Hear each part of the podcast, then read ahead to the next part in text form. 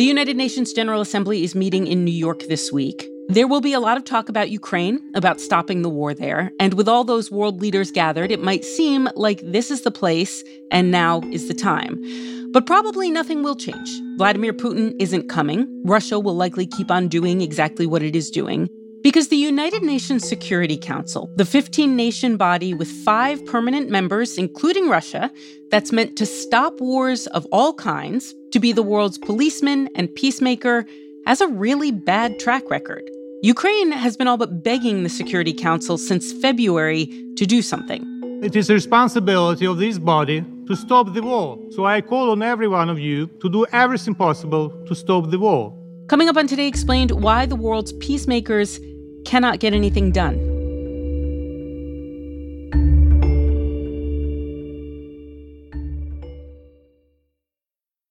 Support for Today Explained comes from Lumen. Have you looked in the mirror lately, Lumen wants to know, and found yourself surprised by dark circles or fine lines? You may want to consider Lumen, which is a skincare line crafted especially for men who want to look and feel their best. Their Dark Circle Defense Balm is a lightweight gel that Lumen claims can instantly plump dehydration lines and reduce the appearance of dark circles, Sean. You can head over to lumenskin.com slash today and get your free trial of Lumen's Dark Circle Defense Balm and other products now. Your skin just might thank you. Let's jump into Peppa's world of play. Look for spring flowers, hunt for muddy puddles, and bravely explore exciting places with Peppa playsets. Peppa Pig, inspiring kid confidence.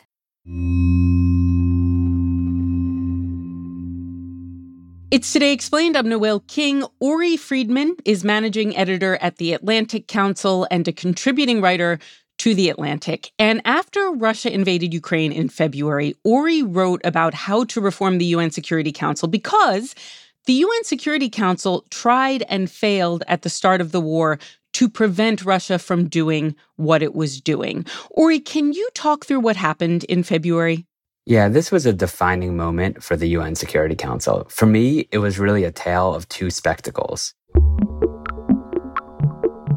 The first was the Russian ambassador to the UN happened to have the rotating presidency for the UN Security Council, and we witnessed the spectacle of that ambassador presiding over a Security Council session as Russia invaded Ukraine in flagrant violation of the UN's founding principles. Russia's clear attack on Ukraine's sovereignty and territorial integrity is unprovoked.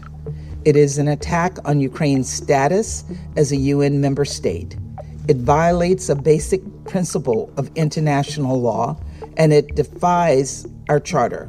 Then, shortly after that, Russia vetoed a resolution, a condemnation of Russia's action and full scale invasion of Ukraine as a violation of UN principles and, and the UN Charter, and the demand, a call for Russia to withdraw its troops from Ukraine. It would condemn the aggression that you launch on my people. There is no purgatory for war criminals, they go straight to hell ambassador. And you saw very, very vividly just how much when a permanent member of the UN Security Council decides to be an aggressor, how they can use the body as a shield and wield the Security Council in a way that becomes totally ineffectual as a means of stopping war. So that was the first stark illustration of the fact that it just was not up to the job of stopping the war. But the second was that Ukraine's president went around and did a world tour. He spoke to Congress, he spoke to many other legislative bodies and world leaders. And he actually said the UN Security Council and organizations like it are not able to solve the problems that we're facing today. The war of the past have prompted our predecessors to create institutions that should protect us from war. But they unfortunately don't work. We see it, you see it. So we need new ones, new institutions, new alliances. He proposed this idea of a U24 coalition of countries that come to the aid of other nations within 24 hours of a crisis breaking out. A union of responsible countries that have the strength and consciousness to stop conflicts immediately. I couldn't believe he was proposing this. It was like someone whose house is on fire proposing changes to fire regulations. You know, how do you think about UN Security Council reform in a moment like this? But I think he felt that way because he and his country had been failed by international institutions like the UN Security Council, and the need for something new, the urgent need for something new, was so obvious to him.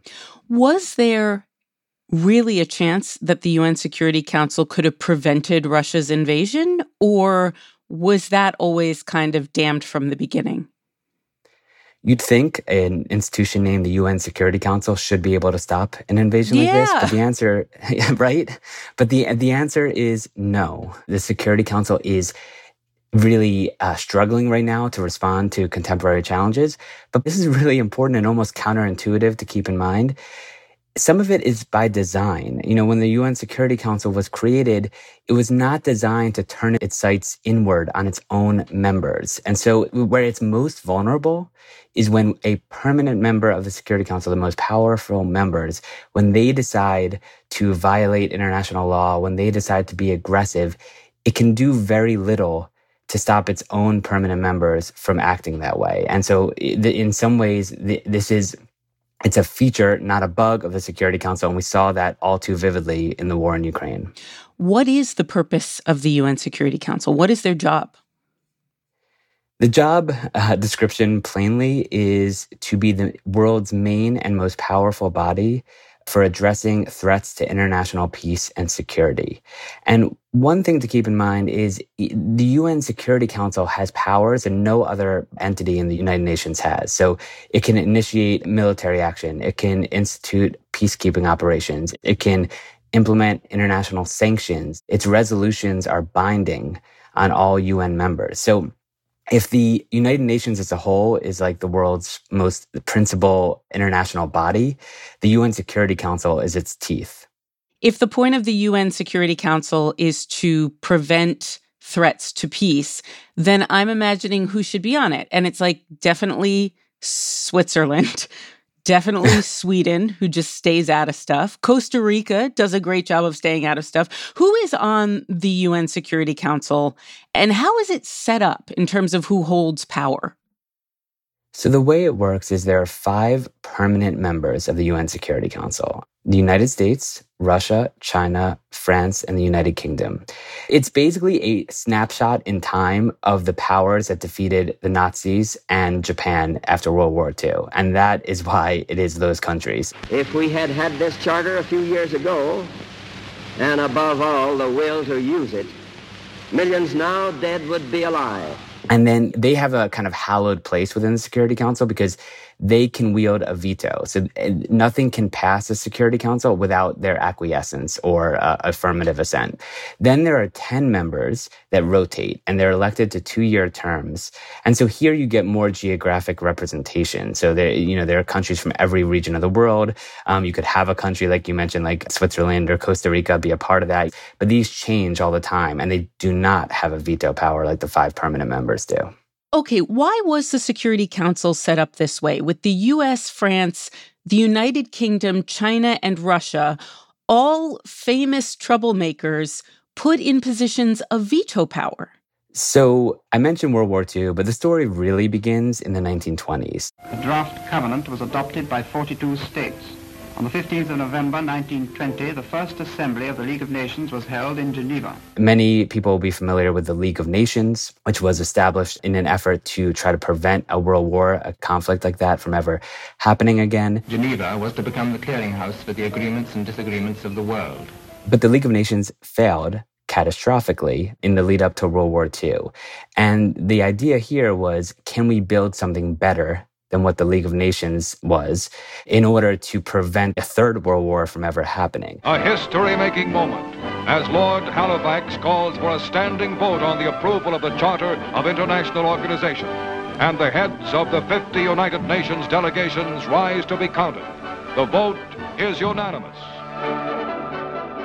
One of the goals they had after World War II is how do we get the buy in of the world's major powers? And of course, Germany had just been defeated, Japan had just been defeated, Italy as well. So when they thought about world powers, they thought about the ones who prevailed in the conflict. And really, the price of admission to get these powers to buy in, including most particularly the United States and the Soviet Union, was to give them veto power, to say nothing big can happen without your support. And that got all of the powers on board. But once that kind of power is given, it's very hard to change anything. And so that frozen in time decision has stayed this way really up to the present day. Tell me about the years after World War II. We never did end up having a World War III. So something went right. Was it the influence of the UN Security Council that has gotten us this far? Not fully. Um, I wouldn't credit the United Nations with fully stopping a World War III, but I think it has played a role in that. Part of the design of having these countries have a veto power is an effort to stop World War III in the sense that they can all work together to try to be the world's policeman but they are prevented because of the veto power from using the Security Council to go after each other. And some people argue that even though that is really frustrating in the case of something like the war on Ukraine, what it does do is it prevents these countries from using the UN Security Council to pass resolutions that could spark a World War III. So that is one argument in the favor of this very frustrating system. But another was that the designers at the end of World War II had a misperception about the trajectory of international relations. You know, they thought these were the powers that had worked well together during World War II, and they thought, well, they can work together to act as the world's policemen. But very quickly, that was undermined. The Cold War started months after the system was set up, and these countries really stopped being able to work productively together very shortly after the inception of the Council. So, for example, in 1959, the UN Security Council passed just one resolution the entire year. There were months where they didn't meet at all during the 70s and 80s. The Security Council really drifted all because of Cold War tensions. And more recently, there have also been a lot of struggles. Everything from the UN Security Council's failure to stop the Rwandan genocide. The international community, together with nations in Africa, must bear its share of responsibility for this tragedy as well. To its failures to, to really meaningfully intervene in the Syrian civil war. We need some solidarity and unity of purpose, particularly among the permanent members of the Security Council. When they are divided, it's extremely difficult for the United Nations to deliver. Stop the uh, Second Iraq War. I gave my heart and soul to stop you committing the disaster that you did commit in invading Iraq. And I told the world that your case for the war was a pack of lies. To stop Russia's invasion of Crimea before this latest invasion. Russia's actions in Ukraine since 2014 have led to approximately 13,000 conflict related deaths. And the Security Council has also really struggled to address and respond effectively to security threats are not traditional, but really affect human security these days. Things like climate change and pandemics. It's been really a bit player there too. When was the golden age of the UN Security Council? Yeah, so the UN Security Council's darkest days have been long and its moments in the sun have been very short lived. I would identify probably as the golden age this period after the Cold War when the United States was the world's preeminent power. In 2018, I went to go meet UN Secretary General Antonio Guterres, and he had this glint in his eyes as he talked about that period. He was he was remembering a, a time where there was violence in the former Portuguese colony of East Timor after there was a vote for independence from Indonesia, and he was recalling how as soon as the U.S. president, who at the time was Bill Clinton, decided that an intervention, a peacekeeping intervention there was necessary, everything happened. The UN Security Council acted. It's, it sent in a peacekeeping operation. It stabilized the situation. Antonio Guterres kind of wrung his hands and looked visibly upset. And he said, that kind of thing, it just doesn't happen anymore. It can't happen anymore. The reason that was a golden age was because the United States was the unrivaled power and Russia and China were not yet at a point of power or tension with the United States where they would really push back against everything that the United States wanted to do. It certainly was the period in which it probably acted most effectively for the longest period of time. Is there any country out there saying, guys, we got to reform this. We got to figure out a way to do this differently. Oh, yeah, there are a bunch. And I would put the reforms into three buckets. One bucket is global representation. So, as I mentioned, the, especially the permanent members on the UN Security Council are really a frozen snapshot in time from 1945 and power dynamics then. So, there's a lot of reforms that go about, you know, trying to increase the representation, whether permanent members or non permanent members of the Security Council. For example, there's no Latin American representation, no African representation, no representation from South Asia. No reform of the UN will be complete without the reform of the Security Council. And often you hear countries that really feel they have a real reason to be better represented in the Security Council proposing changes. So, for example, India or Brazil or Japan. We seek the expansion of both the permanent and non permanent categories of membership to enhance the Council's legitimacy, effectiveness, and representativeness. The second bucket of reforms is more leadership changes. So, you know, we should change the way the UN Secretary General is selected. We should empower the President of the UN General Assembly more. And the third bucket of reforms is more about the veto. So, one really intriguing proposal that has gotten a lot of support from UN member states is something proposed by France and Mexico, which is that in the case of mass atrocities, mass human rights violations, the permanent members should voluntarily relinquish their veto and say, we're not going to use it. The thing is, the key word there is voluntarily. And it's very hard to actually convince these countries to voluntarily give up their, their veto. It sounds good in, in theory, but in practice, I'm kind of skeptical that it can actually get traction and that the UN Security Council permanent members would actually voluntarily give up the power they wield.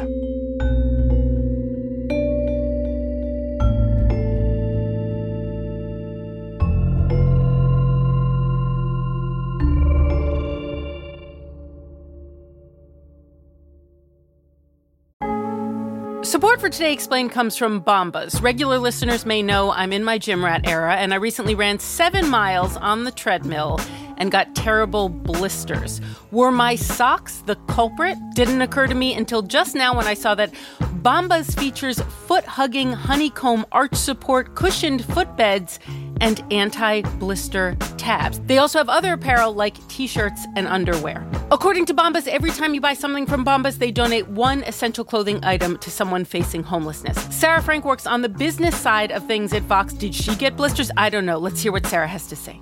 I've had several pairs of Bombas over the years, and recently I had a chance to try both the compression socks and the women's hiking socks, and this is a true upgrade to my Bombas collection. You can head over to bombas.com slash explained and use code explained for 20% off your first purchase. That's B-O-M-B-A-S dot com slash explained and use the code explained at checkout.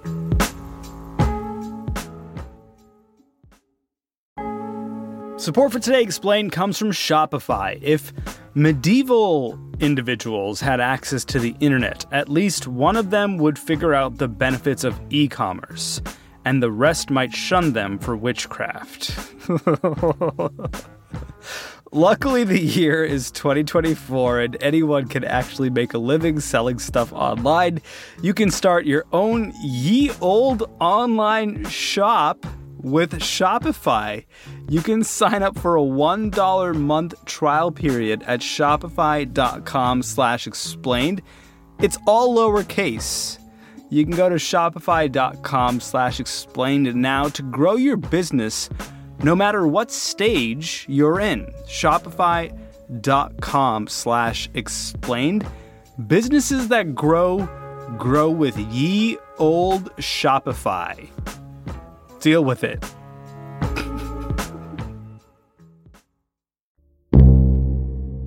It's Today Explained. We're back with Uri Friedman, who recently wrote for The Atlantic about how to fix the UN Security Council. Uri, I wonder, has the UN ever successfully committed reform in these ways that people have been asking for? Yes, there have been reforms in its history, but I want to manage expectations here. These are not spectacular, scintillating reforms, okay? So there have only been five changes to the UN Charter in its entire history, and none has happened since 1973. So it's been a long time wow. since we actually changed Jeez. the UN Charter.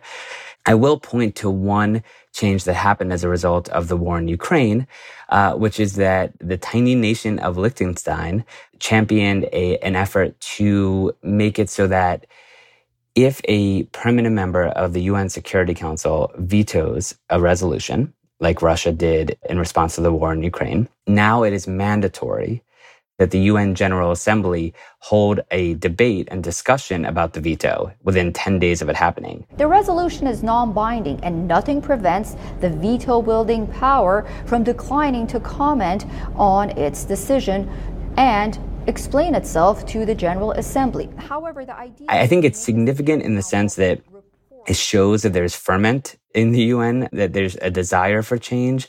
If you think about shining a spotlight on the veto casting member, it does kind of enhance the brightness of the spotlight, but this is not some elusive cure for the UN Security Council's maladies. This is a, a important step, but a re- relatively small one.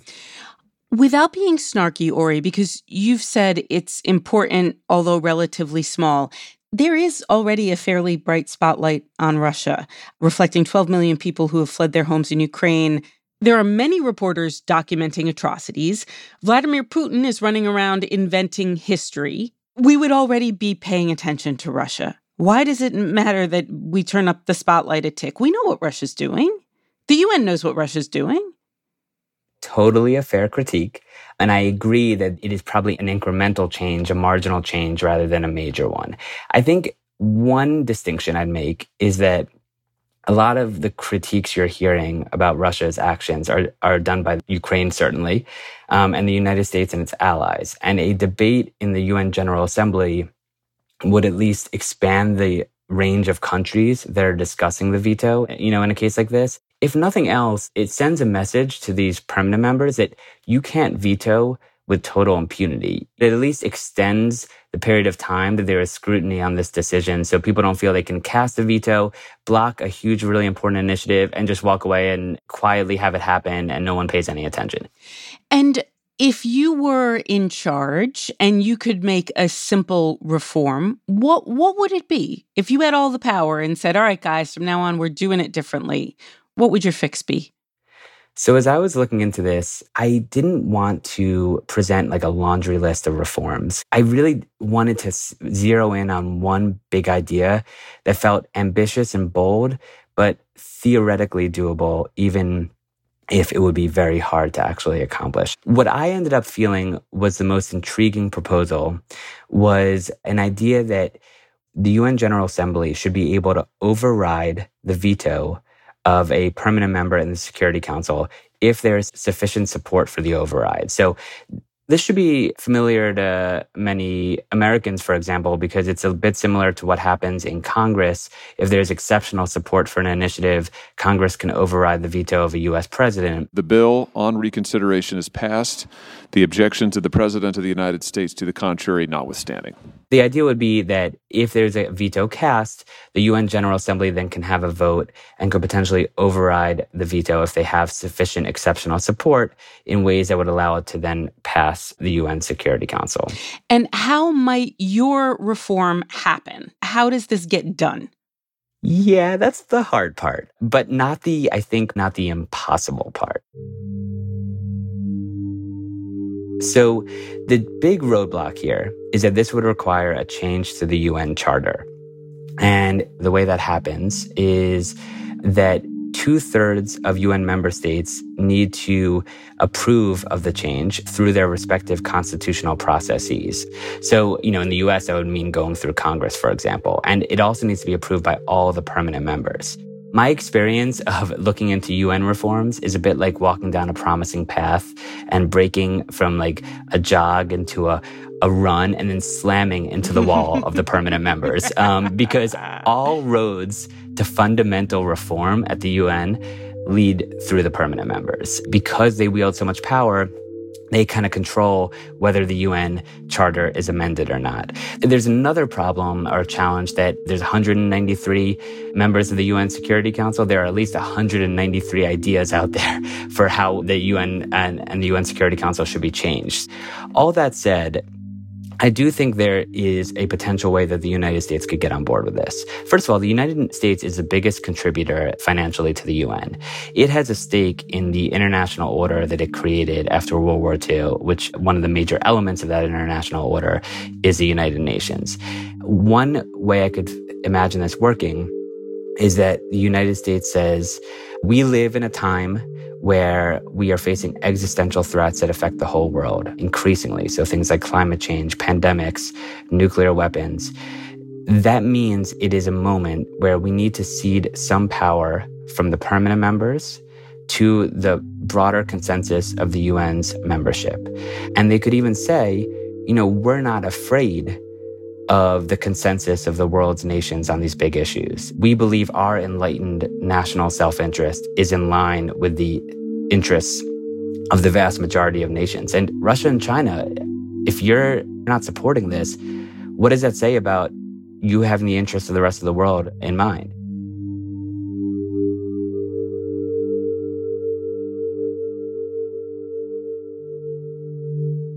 Today's show was produced by Jillian Weinberger with help from Tori Dominguez. It was engineered by Paul Robert Mounsey. It was fact checked by Serena Solin and Laura Bullard, and it was edited by Matthew Collette. I'm Noel King. It's Today Explained.